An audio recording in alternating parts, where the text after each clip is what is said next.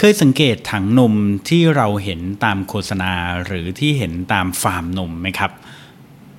หน้าตาของถังนมเนี่ยมันก็จะมีลักษณะเป็นถังสแตนเลสนะฮะแล้วก็เป็นลักษณะถังทรงกระบอกสแตนเลสนะฮะแล้วก็ตรงด้านบนเนี่ยมันก็จะเป็นมีความตีบขึ้นไปเล็กน้อยนะฮะจากนั้นเนี่ยมันก็จะมีด้ามจับ 2 ด้านนะครับซ้ายขวานะครับ มีคนถามมานะครับ ซึ่งเป็นแฟนรายการดีไซน์ดนซีเนี่ยนะฮะถามมาว่าทำไมถังนมต้องมีลักษณะเป็นแบบนั้นครับ ในอุตสาหกรรมอื่นในการขนส่งแบบอื่น ไม่เห็นมีการใช้ถังลักษณะหน้าตาแบบนี้เลย ก็ถือว่าเป็นคำถามที่ดีมากนะครับ แล้วเราก็ชอบด้วยนะเวลามีคนมาถามคำถามผ่านรายการนะครับ จึงเป็นที่มาของดีไซน์ดนซี EP นี้นะครับว่าทำไมถังนม จึงต้องมีหน้าตาแบบนั้นครับ อยู่กับผมเก่งสิทธิพงศ์สินไม้เกษมนะครับ และที่นี่คือรายการดีไซน์ดนซีนะครับ รายการดีไซน์ดนซีนั้นเราจะมากันทุกๆวันอังคารนะครับ โดย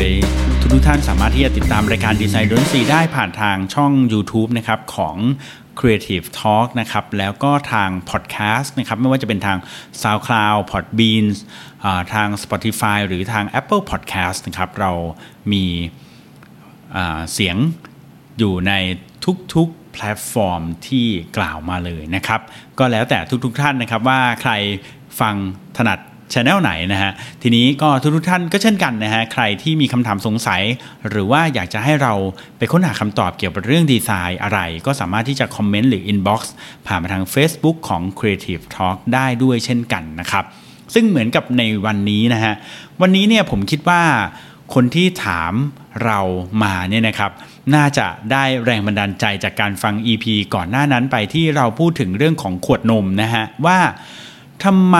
ขวดนมที่ขายกันอยู่ตามซูเปอร์มาร์เก็ตต่างๆเนี่ยนะครับ ถึงต้องเป็นขวด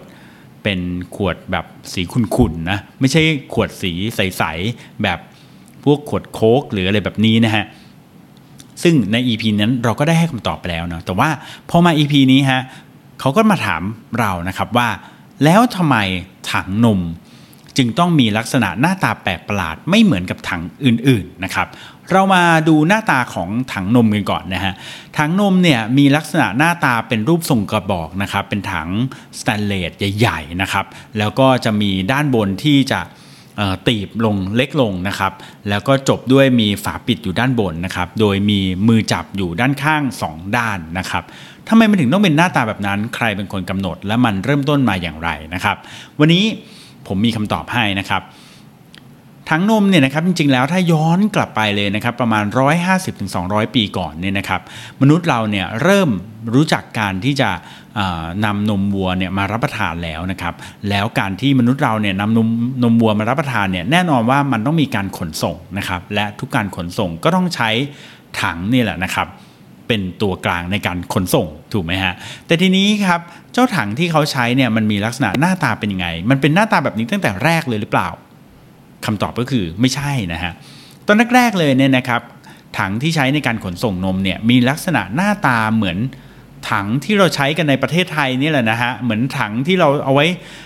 ใส่น้ำเป็นถังแบบธรรมดามากๆเลยนะครับ แล้วก็มีที่จับอยู่ตรงกลาง ที่จับก็จะเป็นลักษณะเหมือนเป็น ก้านรูปทรงรูปเครื่องวงกลมเนี่ยนะฮะซึ่งเราสามารถที่จะจับก้านนี้แล้วก็ยกมันไปไหนมาไหนได้นะครับ ทีนี้เจ้าถังเนี่ยนะฮะก็ถูกใช้มานะครับแล้วเวลาคนที่จะแบกถังนี้ไปก็แบกเหมือนเวลาเราแบกถังน้ำเนี่ยนะฮะก็แบกปกติเลยนะครับ ถ้าเกิดว่าเขาอยากจะแบกมากกว่านั้นล่ะครับทำยังไงเขาก็ใช้วิธีเหมือนแม่ค้าแบกหาบเร่นะครับ ก็คือจะมีไม้หนึ่งก้าน แบกอยู่ที่ไหล่นะครับ แล้วก็ปลายไม้ด้านหนึ่งก็จะเป็นถังหนึ่ง ปลายไม้อีกด้านหนึ่งก็จะเป็นอีกถังหนึ่ง ง่าย ๆ แค่นั้นเองเลยนะครับ ทีนี้ครับในสมัยนั้นก็ใช้ถังสแตนเลสแบบนี้แหละนะครับ ในการที่จะขนย้ายนมไปไปมาๆนะครับผมไม่แน่ใจว่าเป็นสแตนเลสหรือเปล่านะหรือว่าเป็นเหล็กหรือเป็นโลหะอะไรก็แล้วแต่นะจะเป็นลักษณะแบบนี้แหละนะฮะแต่ทีนี้ครับพอ การบริโภคนมเนี่ยเริ่มมีมากขึ้น การขนส่งต้องส่งไกลขึ้นนะครับ มีวิธีการวิขนส่งแบบที่นอกจากใช้คนเดิน หรือใช้รถขนส่งแล้วก็คือการขนส่งผ่านทางรถไฟนะครับพอจะต้องขนส่งผ่านทางรถไฟเนี่ยแล้วเขาใช้ถังแบบเดิมๆเนี่ยมันก็มีความลำบากนะครับ ตรงที่ว่าเจ้าถังแบบเดิมเนี่ยน้ำหนักเนี่ยมันเทอยู่แค่ตรงจุดศูนย์กลางอย่างเดียวนะครับถังแบบเดิมเนี่ย มันไม่มีฝาปิดที่ดีพอนะครับทำให้นมเนี่ยอาจจะกระชอกหรือว่ากระเด็นออกมาได้นะครับ แต่ทั้งนี้ทั้งนั้นเนี่ยเจ้าถังแบบเดิมเนี่ยมันเป็นถังที่ไม่ได้มีขนาดใหญ่มากนะครับ การบรรจุก็สามารถที่จะทำได้น้อยนะครับ บรรจุได้น้อยนะครับ ทีนี้ครับเขาก็ไปมองเห็นถังอันหนึ่งครับ ซึ่งไม่ใช่ถังใหม่เลยนะครับเขาเรียกว่าเป็น butter churn นะครับ ก็คือเป็นถังที่เขาเอาไว้บรรจุนม แล้วก็เเอาไว้สำหรับคนนมในถังนะครับ เพื่อทำให้นมในถังนั้นเนี่ยเปลี่ยนกลายเป็นเนยนั่นเองนะครับเขาถึงเรียกว่า butter churn นะครับ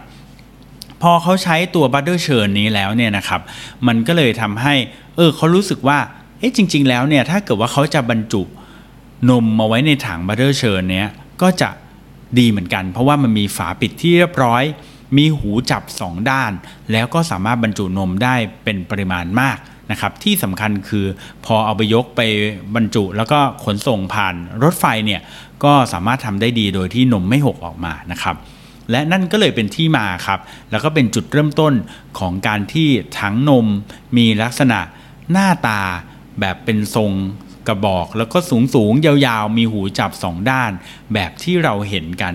ทั่วๆ ไปในทุกวันนี้นั่นแหละครับ และนี่คือคำตอบนะครับจากคำถามของ ทางบ้านที่ถามกันมานะครับ ผ่านทาง Facebook ของ Creative Talk นะครับ ว่าทำไมถังนมต้องมีลักษณะหน้าตาแบบนี้นะครับ เดี๋ยว EP หน้าเราก็จะมาตอบคำถามจากทางบ้านอีกเช่นเดิมนะครับ ทั้งนี้อย่างที่บอกไปนะฮะ ใครที่ดูหรือฟัง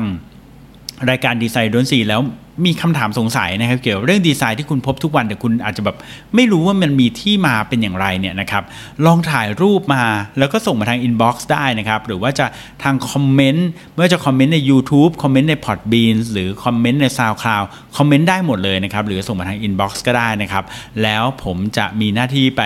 ลองหาคำตอบ เกี่ยวกับดีไซน์ที่คุณพบทุกวันนั้น มันอาจจะไม่ได้เป็นแค่เรื่องของความสวยงามอย่างเดียวก็ได้ แต่มันอาจจะเป็นเรื่องของฟังก์ชันบางอย่าง ที่เราไม่เคยรู้มาก่อนก็ได้นะครับ ขอบคุณที่ติดตามดีไซน์ดวนซีนะครับเรามาพบกันทุกวันอังคารนะครับและสำหรับ EP หน้าค่อยเจอกันใหม่นะครับสำหรับวันนี้ สวัสดีครับ